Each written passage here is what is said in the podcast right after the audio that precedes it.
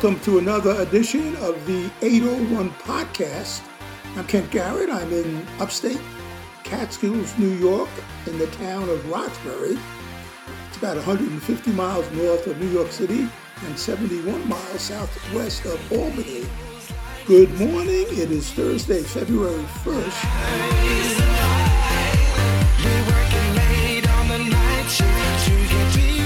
Coming up, are we headed for a war with Iran? Plus, over 1,000 black pastors are asking President Biden for a ceasefire. And we'll talk about self censorship in the media. Plus, Caitlin Johnstone has a essay titled Everything Israel Wants to Destroy is Hamas. Those stories and more coming up. We begin this morning with commentary and opinion from Douglas Macgregor. He asked the question Are we headed for war with Yemen or Iran or both? So the the biggest story in the news right now is the situation in the Red Sea does not seem to be cooling. Uh, now we've had an attack on a U.S. military base in the country of Jordan that resulted in three dead Americans and 34 injured. What is your assessment of this situation? And is the United States starting down a path towards war with the Middle East again? Well, uh, it, it might as well say the Middle East, but primarily we're trying to forge a path to war with uh, Iran because that's what the Israeli state wants. And to be frank with you, we have no strategy towards the region. Uh, we have no policy. What we are essentially are instruments of Israeli national policy, and we take our instructions from them because we have no interest in supporting this campaign to effectively expel or kill all Palestinian Arabs in Gaza and ultimately also on the West Bank. And that's effectively what is now begun by the Israelis we certainly don't have an interest in a war with Hezbollah or Iran, contrary to what many politicians are telling the American people. So I think the biggest problem right now is that the mainstream media, the financial sector, uh, and the government are all 100% behind this unconditional support for Israel. And they are proselytizing in favor of that. Most Americans really aren't paying attention, as we've discussed before. I think Americans are rightly focused on the border uh, they're they're definitely seeing that, and that's why you're seeing the uh, left now under Biden and and in general the Washington swamp change its tune. Uh, they're they're starting to say, well, you know, we want to close the border, but you know, we just have to come to a compromise. No, that's a lot of nonsense. We all know that, and that should have happened years ago. Now people are openly discussing military power on the border. Well, that should have happened years ago as well. We did that for 100 years from 1840 1846 to 1948 there are reasons for all of that, but the bottom line is we're no better off. So in the meantime, uh, it's a case of watch what this hand does, but don't pay attention to the other hand. And uh, now that we've had this attack on, uh, it was actually, as I am told, designed to hit Al Tanf, which is a large American base inside Syria. The watchtower that was struck and the Americans who were wounded or killed were just literally on the other side of the border in Jordan but that was not originally the target. And remember, the Jordanian government has approved our presence in their country. The Syrian government has not. So we are illegally inside Syria.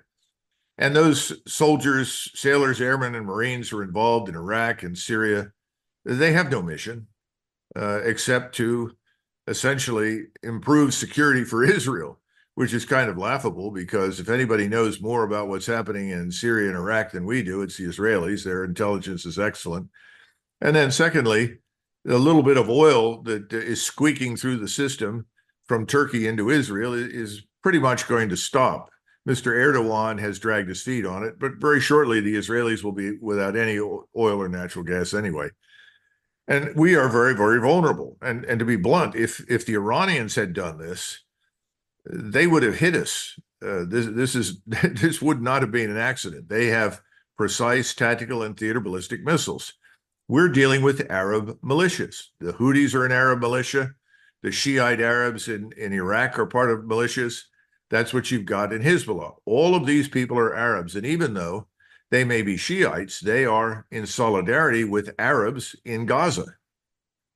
And as long as we do what we're doing in Gaza, which is to provide limitless qu- quantities of supply for the Israelis in terms of ammunition, spare parts, aircraft, intelligence, even now we have lots of Americans in uniform on the ground in Israel. As long as we continue to underwrite this uh, terrible policy, well, we're going to be attacked by Arabs in the Middle East. It's very simple. Now, we made a terrible mistake with the Houthis because we beat our chests and said, we will punish the Houthis, we will defeat the Houthis. Well, the Houthis have turned out to be a lot tougher to take on than we imagined, which any of us who knew anything about the region knew to begin with. That is terrible terrain. It's very difficult to run around and identify the targets, find the active missile systems and the fighters, and do any damage. And these people have been through years of warfare with Saudi Arabia and us. Remember, we backed the Saudis. This produced a terrible famine in Yemen that killed hundreds of thousands and did enormous damage. These people are hardened to it.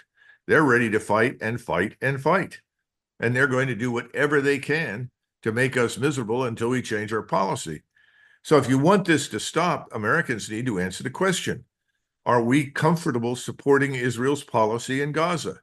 If we're comfortable with what they're doing as a nation, then that's fine the government should make it abundantly clear what we're doing. And that means we've got almost a half a million Arabs living inside uh, the Gaza Strip that have no homes, nothing over their heads, not enough to eat, suffering from all sorts of diseases as a result of bad water, have no power. And uh, everyone in Israel is celebrating because they want to eliminate these people. They see them, after all, as being told repeatedly, as animals that deserve to be expelled, expunged, exterminated. Interesting. Uh, are we uh, comfortable with that? I don't think most Americans are, but most Americans are not being told the truth. They don't really see what's happening. So we have no policy. We have no foreign policy. Our armed forces are now essentially the pawns of Israel and whatever Israel's lobby in the United States wants. And remember, the Israeli lobby has almost complete control of everyone on the Hill. And they also control the thinking and the policy making but beyond that, you know, the what happens in the media. And the media crushes anyone who speaks up and says, well, perhaps this is not a good idea. Then you are branded as an anti Semite. The ad hominem attacks begin. If they can, they attack your sources of income. They try to disenfranchise you, destroy your bank accounts, and so forth. This, this is the way things are played right now in the United States. That's why I say this, this is not American foreign policy. Uh, this is Israeli foreign policy, and that's what's running the show. Yeah. Um, coming back to some American uh, foreign policy, yesterday, uh, Senator Lindsey Graham and John Cornyn of Texas called for President Biden to direct to, to directly attack Iran, bomb mm-hmm. them into the ground. Tucker Carlson called them effing lunatics that will get us into an out of control war. Tucker Carlson also warned the American people that the Biden administration wants a broader war with Iran.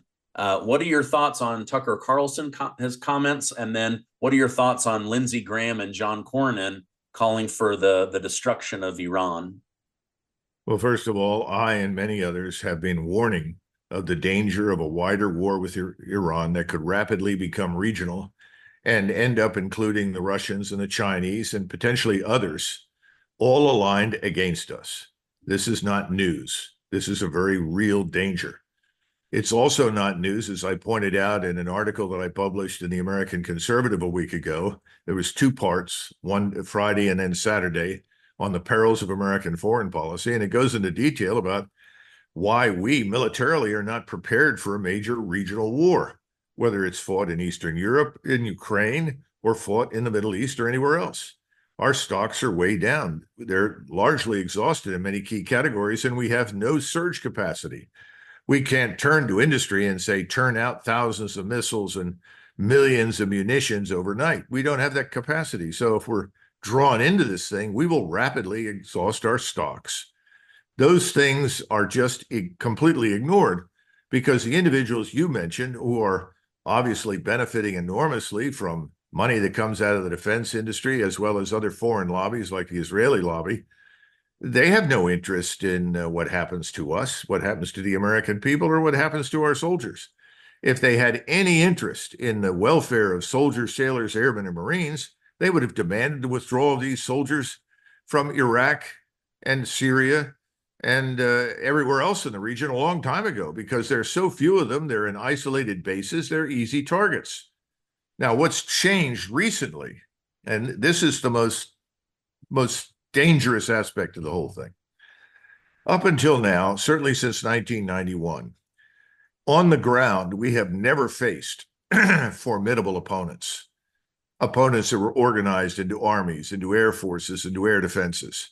Most have had no naval power at all. What we faced are loosely organized irregulars, militias. We call them terrorists because they support causes we don't. So you always brand you're an opponent terrorist. You know, your friends are superheroes, uh, men in white hats. The people you hate are terrorists. These are not uh, third rate opponents anymore. I- Iran is a very powerful state. There are 90 million people living in that country you're talking about a very high level of technical expertise. they have built tens of thousands of rockets and missiles. The Israelis will give you the briefings if you ask for it and tell you what very fine quality work they do, the high quality of their engineers and their capabilities. The Iranians can launch enough conventional warheads on missiles to flatten most of Israel. That's what people don't seem to understand and they can target us with great precision. Just a couple of weeks ago, we watched as they killed a Mossad agent in his house, excuse me, with his family. And he was in close proximity to the U.S. Embassy. U.S. Embassy sustained no damage. They also went after others, ISIS targets, and these ISIS targets were also affiliated with Kurdish interests because they were united by hatred of Hezbollah and Iran. So they targeted these these places and people with enormous effect and accuracy. That can be applied against us. They can hit us in Qatar. They can hit us in Kuwait. They can hit our forces at sea. They can hit us all over the place. We haven't even begun to discuss the substantial Hezbollah presence that is in Mexico.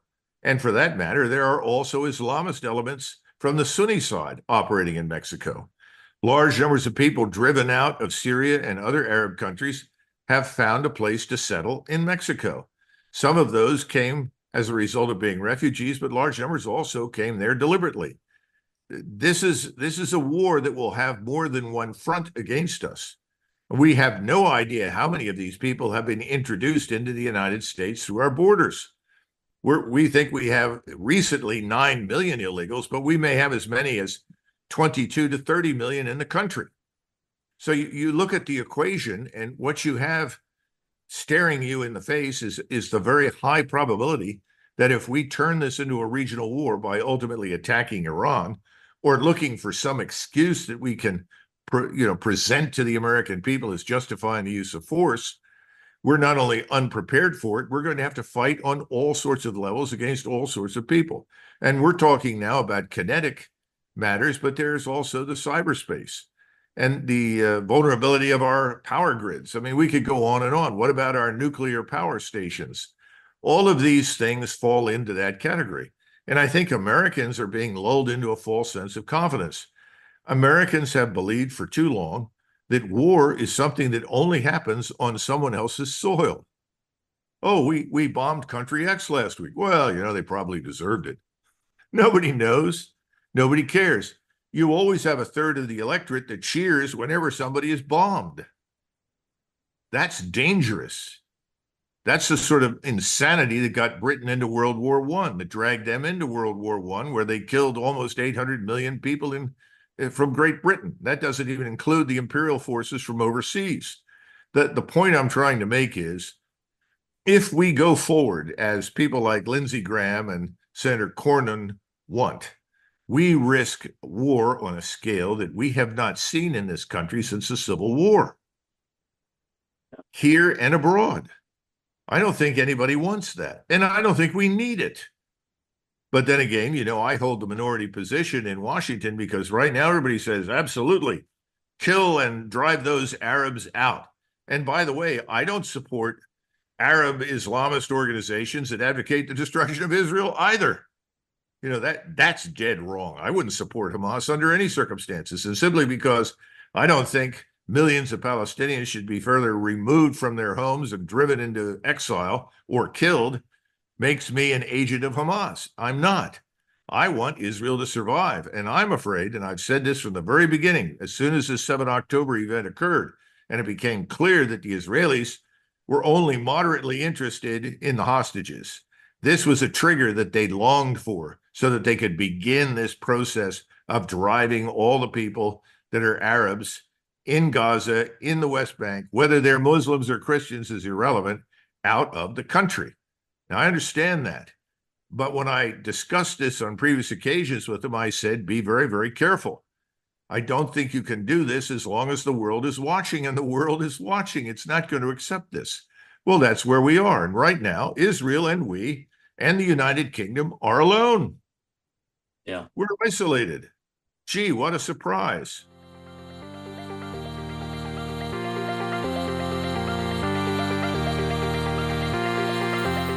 The Reverend Frederick Haynes and at least a thousand other black pastors across the country are lobbying for a ceasefire through open letters and meetings with White House officials. The minister, Reverend Haynes, spoke with Michelle Martin about the impact this might have on Palestinians and on U.S. politics. Reverend Haynes, thank you so much for speaking with us. Thank you for having me. Thank you. You are the senior pastor of a fairly large congregation in, in Dallas. Would you just tell us a little bit about the people who are part of your congregation?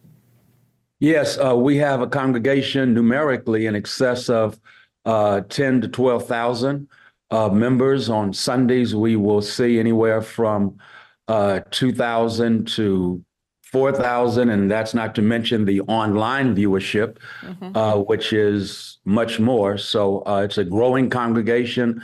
It's also a young congregation and um, a vibrant congregation that is community conscious and very much in tune with the relationship between Jesus and justice. So I'm going to ask you to go back to October 7th. Do you remember what you preached on that Sunday? Because as I would imagine, especially given the congregation that you have, they would expect to hear from you, you know, at a time like that.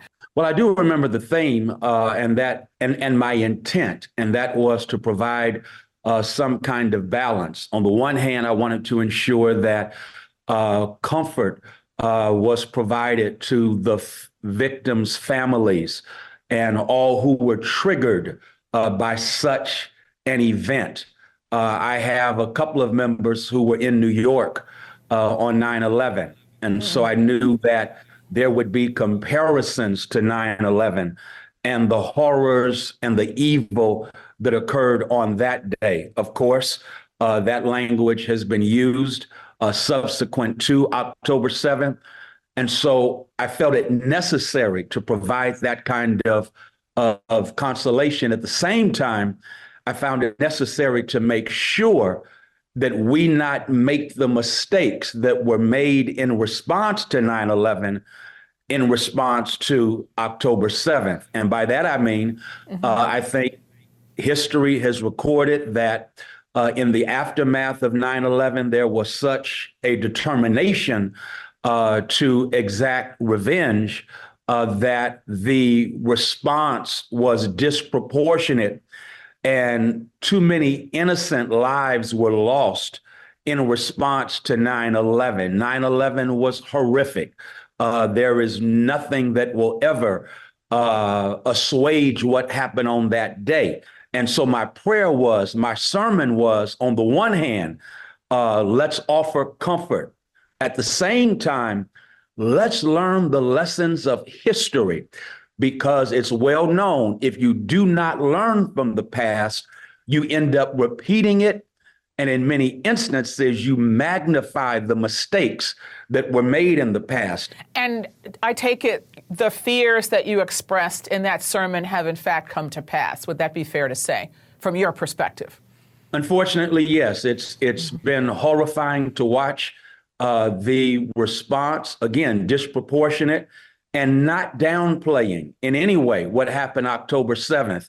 And I hope that we can erase the narrative uh, that you just because you feel the response has been disproportionate, it does not mean that you are erasing uh, the memory of the horrors of what happened on October 7th. But again, uh, to see hospitals, uh, places of refuge being blown up. So, yes, my worst fears have been realized, and my worst fears are a living nightmare for those who are living in Gaza.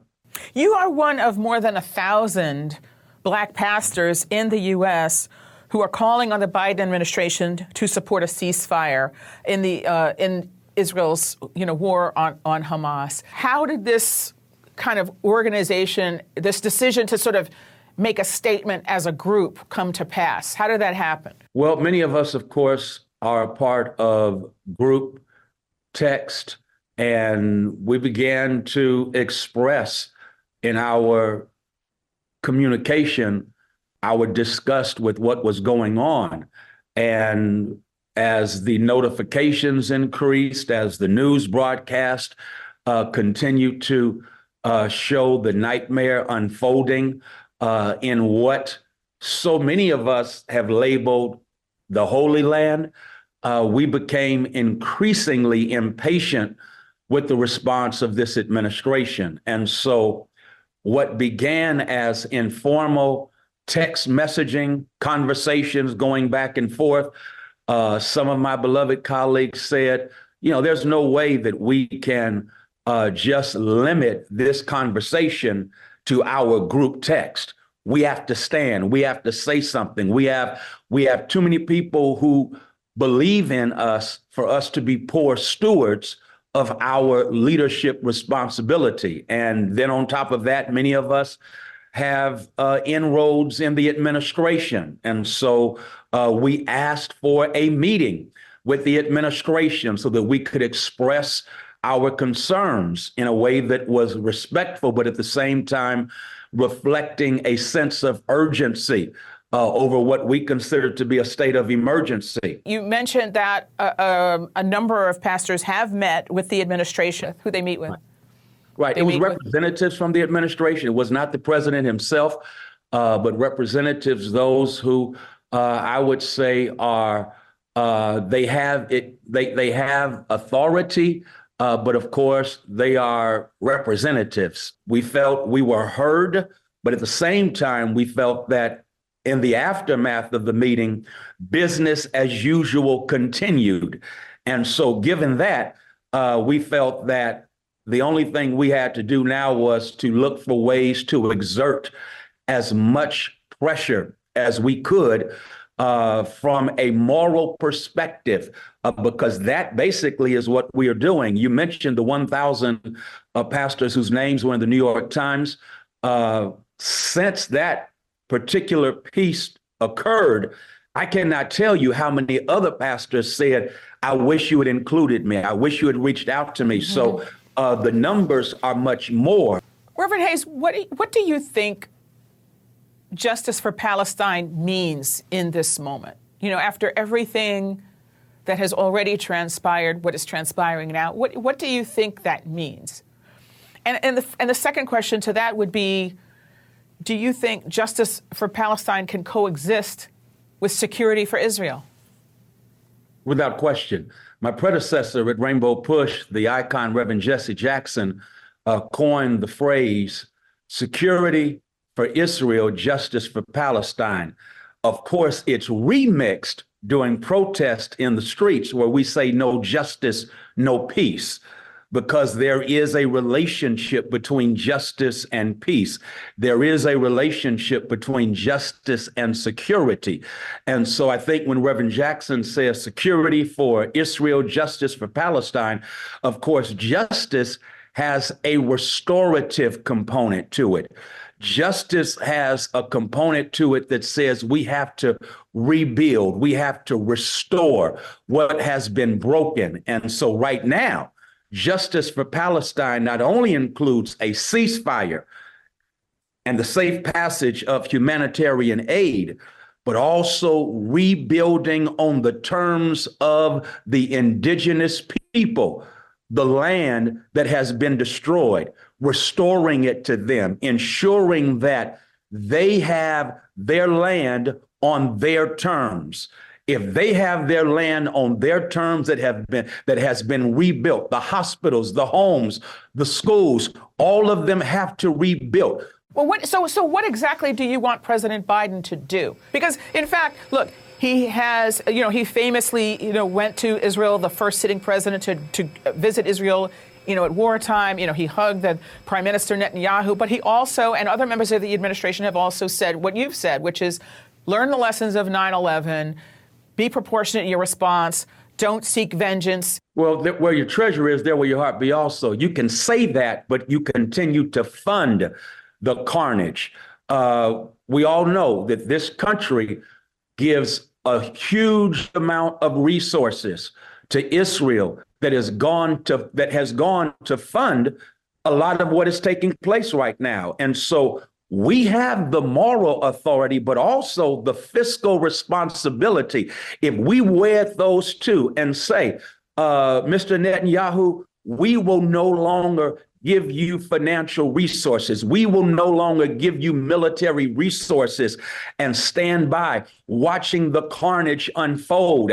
That is a profound statement. It's one thing to talk it, it's another thing to walk it and exert it. Is there any part of you that worries that the criticism of President Biden makes it easier for former President Trump to get back into office? Of course. And I'm asking Mr. Biden to learn the lessons of history. 1968, Lyndon Baines Johnson had done some amazing things domestically. We have, because of Lyndon Baines Johnson, the 64 Civil Rights Bill, the 65 Voting Rights Bill, some wonderful things took place, but his foreign policy disrupted the country in such a way that it set the stage for another administration to come in. And they came in, ironically, on a Southern strategy that was race based, a Southern strategy that was white supremacy fueled.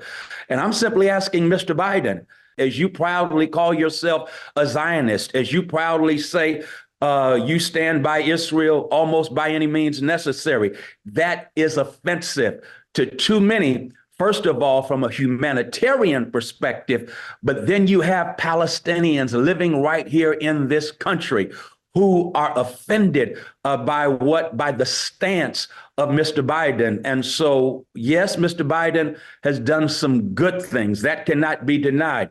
In this instance, I'm concerned that he's getting in his own way, and when he gets in his way, he may well be getting in the way of the future of democracy or the lack thereof in this country. Some people look at the same history you just cited and draw the opposite conclusion. The progressive left having abandoned LBJ is what paved the way for a, a, a, a Richard Nixon who had zero sympathy for and interest in their goals. Right. But there are those who would say, you know, that's exactly why you need to put aside those feelings and support this president because because his the, the alternative is worse. Who has zero sympathy for the, right. the Palestinian cause and and most other things that progressives care about.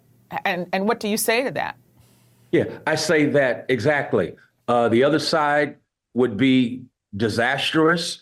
Uh, as a matter of fact, it would be multiplied.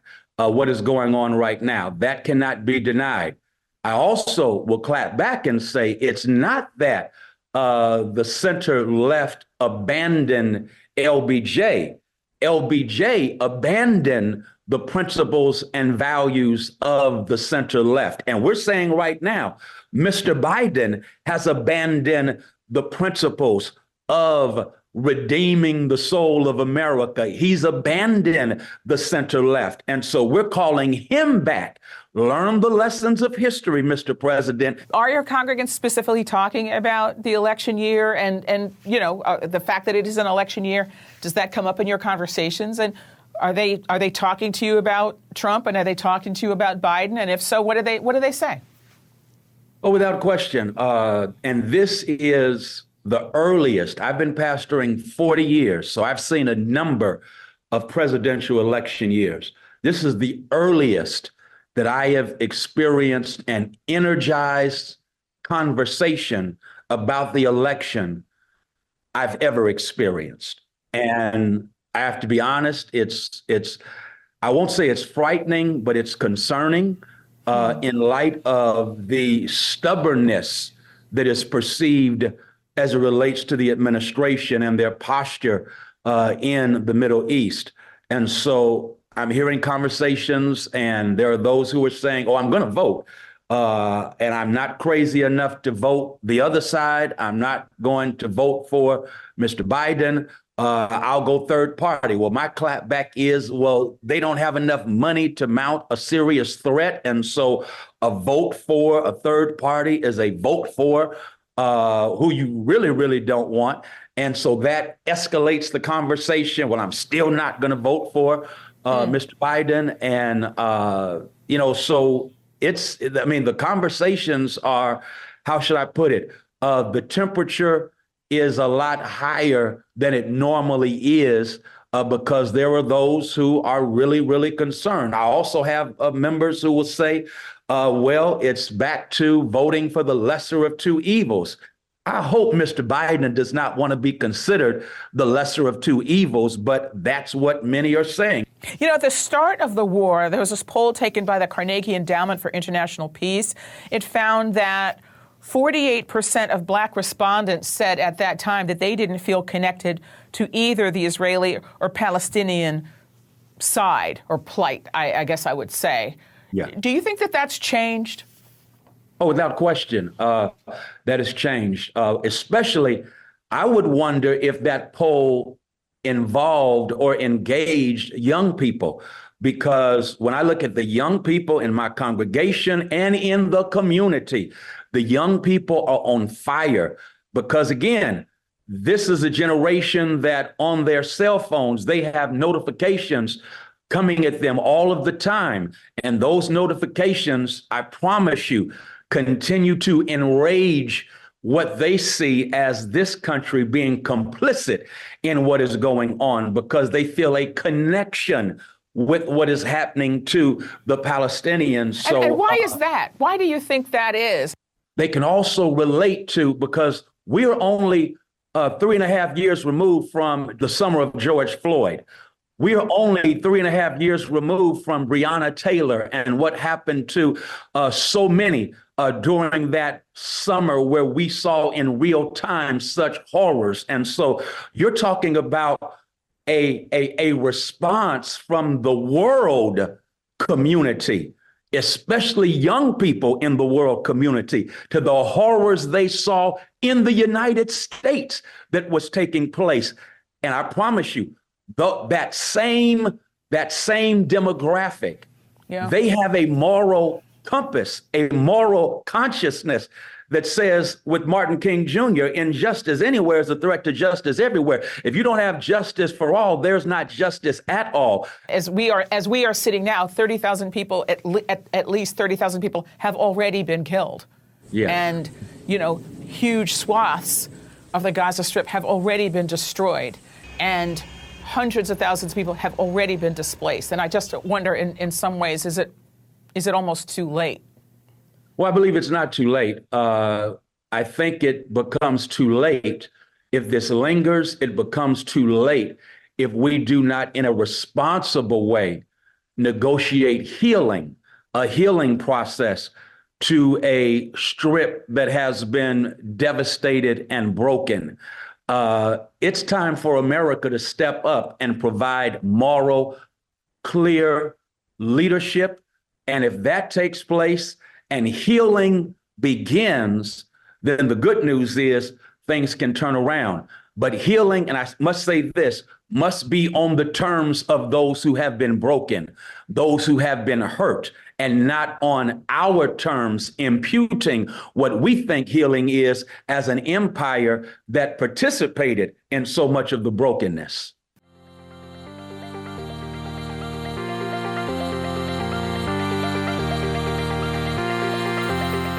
Now to the subject of self censorship in the media.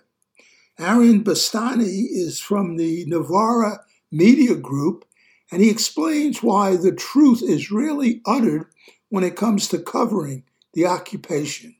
The media cover the Israel Palestine conflict a lot. The deadly conflict between Israeli forces. Conflict is escalating in Israel at this hour. The UN has expressed fears of a full scale war. This is the story of Al Wahda Street. A ceasefire agreement is reached. The fragile ceasefire that is holding. What happened in Jerusalem and what's happening in Gaza was the last straw. And yet, despite all that coverage, few people feel particularly informed about the nature of the conflict and what is really going on. But what if that was the point? What if almost all of this content isn't really meant to inform you and simply telling the truth was a radical proposition?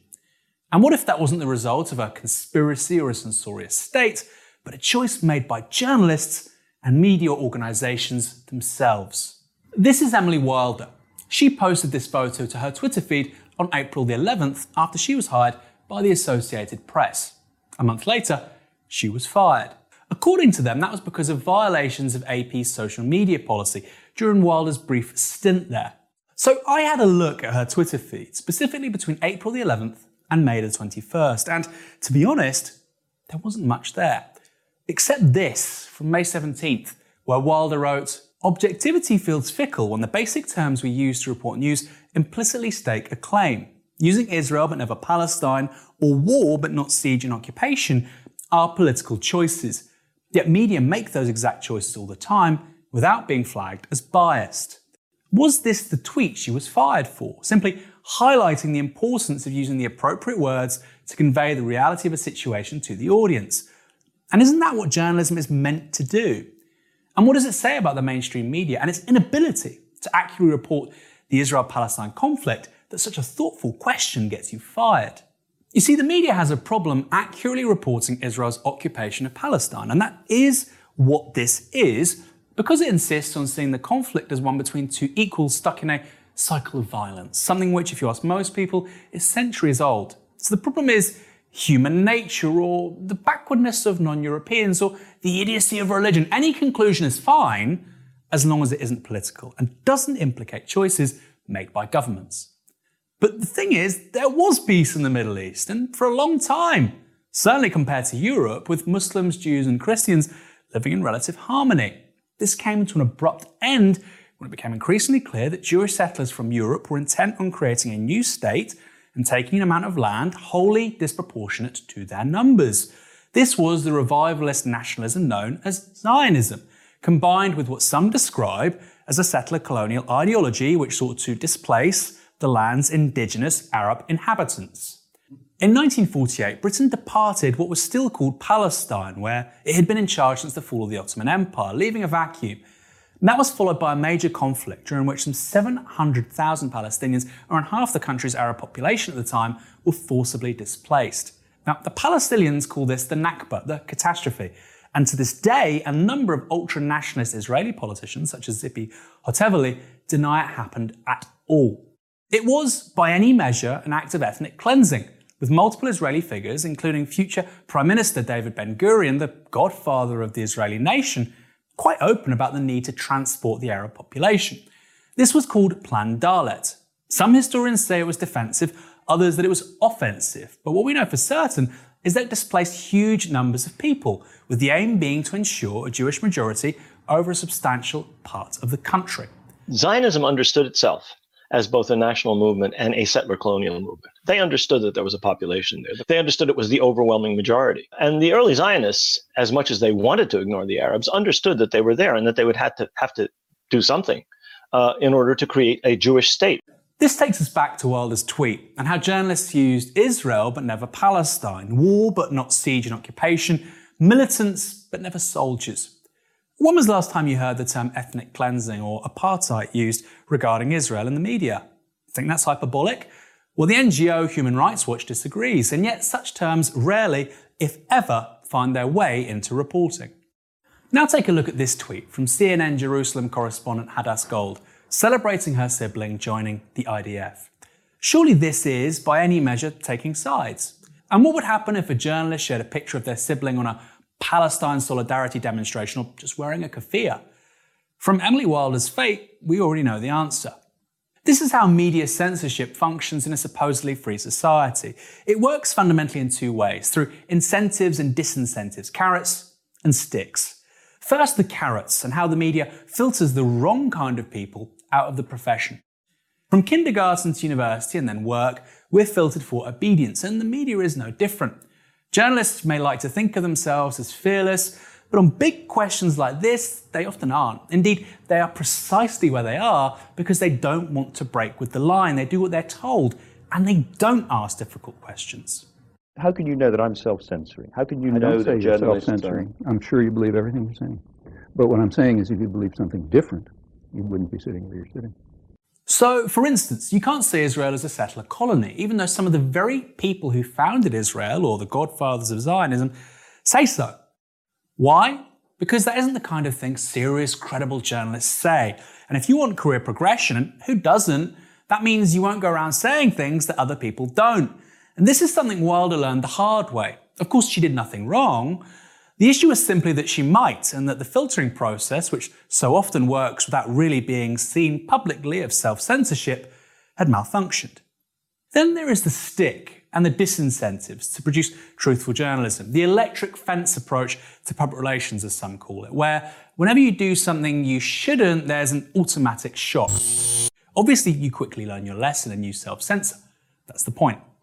This advert in the New York Times, targeting the Hadid sisters and pop star Dua Lipa, offers one example of such an approach. After extending their solidarity to Palestinians, these three influential women were targeted in an advert which called on them to condemn, of all people, Hamas. Now, clearly it's possible to oppose illegal occupations and yes, apartheid, and yes, decades of ethnic cleansing by Israel, while also not starting with Hamas. Anybody sensible knows that, but the point here is simple. It's about intimidation. And don't you dare make the slightest positive noise supporting Palestine, or else there'll be consequences. Now, this electric fence approach is built into the media institutionally through a network of pro Israel pressure groups who specialize in media monitoring and orchestrating complaints. One is Honest Reporting, a non governmental organisation that monitors the media for bias against Israel. Headquartered in New York City, it has editorial staff based in Jerusalem with affiliates in the US, UK, Canada, France, Brazil, and Australia, New Zealand. Another is CAMERA, the Committee for Accuracy in Middle East Reporting in America. It claims to have over 65,000 paying members and that 46 news outlets have issued corrections based on their work after they showered media outlets with complaints and emails. Gershom Gorenberg, a journalist at the American Prospect, has written that CAMERA is Orwellian named, and that, like others engaged in the narrative wars, it does not understand the difference between advocacy and accuracy. In other words, it actively aims to assert a pro Israel bias in media coverage. then there are others like Palestinian Media Watch and MEMRI, the Middle East Media Research Institute, which the novelist Halim Barakat described as a propaganda organization dedicated to representing Arabs and Muslims as anti Semites. Then there's BICOM, whose advocacy organisation in the UK is called We Believe in Israel, and whose current director is Labour NEC member Luke Akehurst. One campaign by Honest Reporting allegedly saw them send 6,000 emails a day to CNN's chief executive at the time. And following the subsequent meeting they gained, they noted that CNN started to refer to Palestinian terrorism. In other words, the fight was about the very terms the media chooses to adopt. Elsewhere, Honest Reporting claims credit for Reuters' decision to stop referring to Hamas as an organization that seeks an independent state of Palestine. Following a 2004 article published in the British Medical Journal, which criticized Israel for a high level of Palestinian civilian casualties and claimed the pattern of injuries suggested routine targeting of children in situations of minimal or no threat, the journal received over 500 responses to its website, and nearly 1,000 were sent directly to its editor. In an analysis of the responses published in the journal, Karl Sabbagh concluded that the correspondence was orchestrated by honest reporting and aimed at silencing legitimate criticism of Israel. The BBC has been the subject of honest reporting's attention more frequently than most. As one source told Guardian journalist Nick Davies, if the editor of the Today programme knows that an item will make the phone ring off the hook, he may think twice about running it. The result of all this is that simply relaying the facts becomes more difficult, and anything other than a pro Israel bias is seen as providing support for terrorism. This is how censorship works in free societies. It's not an organised conspiracy, it's journalists like Emily Wilder or influential figures like the Hadid sisters and Dua Lipa self censoring because of positive and negative stimuli, carrot and stick. One side, Israel, is extraordinarily good at this. The other side, Palestine, isn't. As a result, the general public can never get the full picture of what is happening, with even the appropriate words that best explain the situation heavily contested. So if you want to know why Mark Ruffalo apologised for what he said, or Javier Bardem, or Penelope Cruz, it's that metaphorical electric fence. Get involved publicly and there will be consequences for you, which is exactly what the NYT advert was about. Such a strategy is about influencing media coverage so it is no longer accurate. Not to mention trying to restrict freedom of political conscience and speech. And frankly, Anyone who cares about living in a free society, regardless of their views on Israel Palestine, should care deeply about that. Such inbuilt censorship, whether it's the filtering system of establishment media or the electric fence of information war, means that the media rarely deviates from the script of governments, repeating their framing and advancing their interests uncritically. One example of this is how British journalists will say that the UK is offering to broker a peace deal or a ceasefire between Israel and the Palestinians. But how can Britain be an honest intermediary when it sells weapons, collaborates militarily, and shares intelligence with Israel? In March this year, the UK's new military strategy declared Israel as a key strategic partner. Such framing by politicians can't be critically examined by the media, as it should be, because of self censorship. To be clear, nobody is stopping them from saying this is absurd or untrue, it's just that they don't do it. Journalists and news organisations are either chasing the carrot or avoiding the stick with truth and justice for the Palestinian people the casualty. That is the result of intentional strategies pursued by specific interests, and frankly, an absence of moral courage in much of the media to stand up to them. But if the media can't tell the truth, particularly while people lose their homes and entire families are killed in their beds, then what precisely is it for? Usually, we would associate censorship with authoritarian government. But self censorship in the media, particularly on the issue of Israel Palestine appears to be every bit as insidious and undemocratic. It stops freedom of political conscience, freedom of expression, and most importantly, seems very opposed to human rights.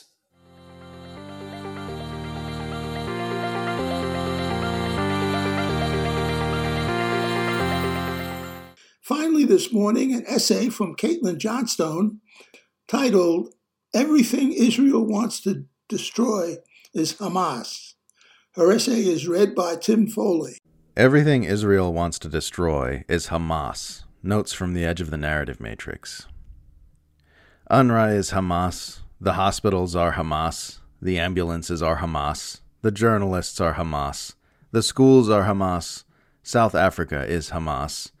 People tweeting unfavorable things about Israel are Hamas. Basically, everyone Israel and its supporters want killed is Hamas.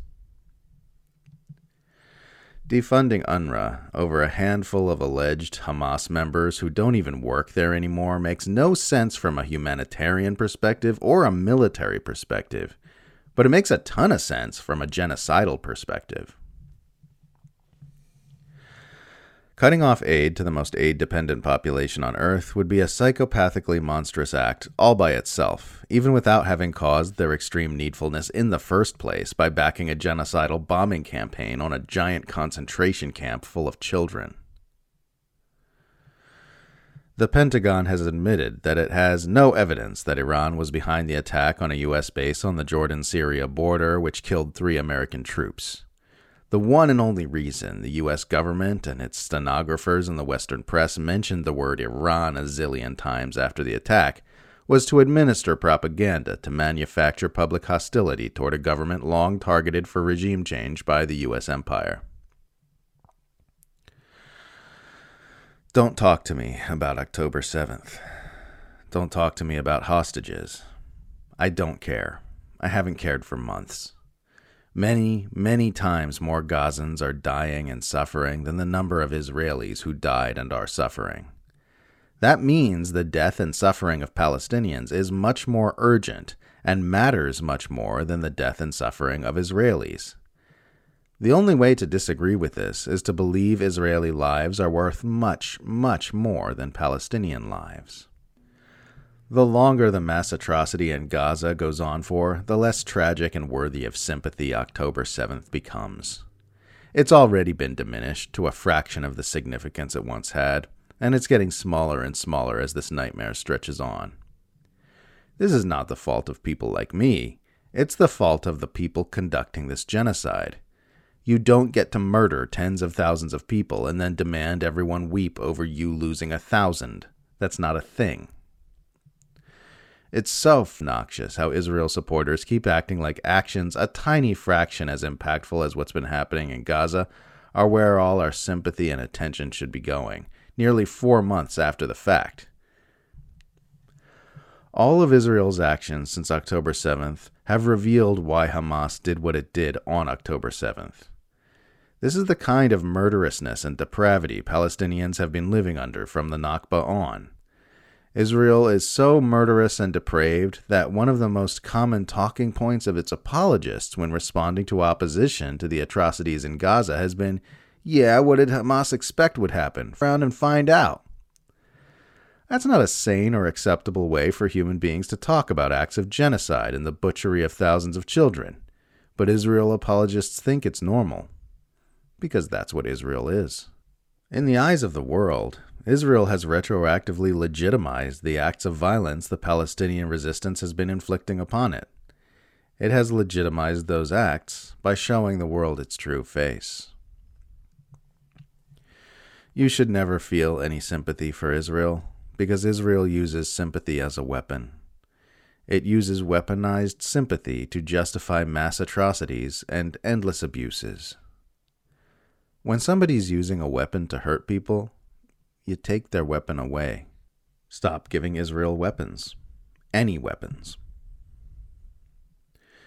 Biden supporters literally believe the January 6th riot was worse than what their guy is doing in Gaza. They actually, truly, sincerely believe that. That's how stupid and crazy party politics makes you. Biden is doing all the very worst things Democrats claimed Trump would do if reelected. If it had come out in 2020 that Trump was plotting a genocide and ethnic cleansing campaign in which his victims would be cut off from humanitarian aid, the shrieking from Democrats would have broken glass. It's good to block virulent Israel supporters on social media.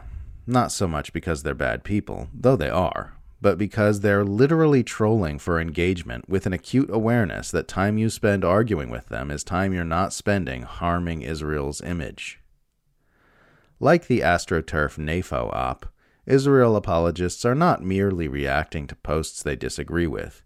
They're engaging in a conscious effort to protect the information interests of their preferred power structure and have a fleshed out system and a working theory for doing so.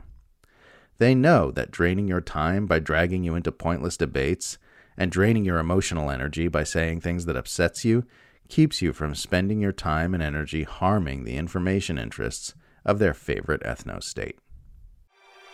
If every day goes like this, how do we survive?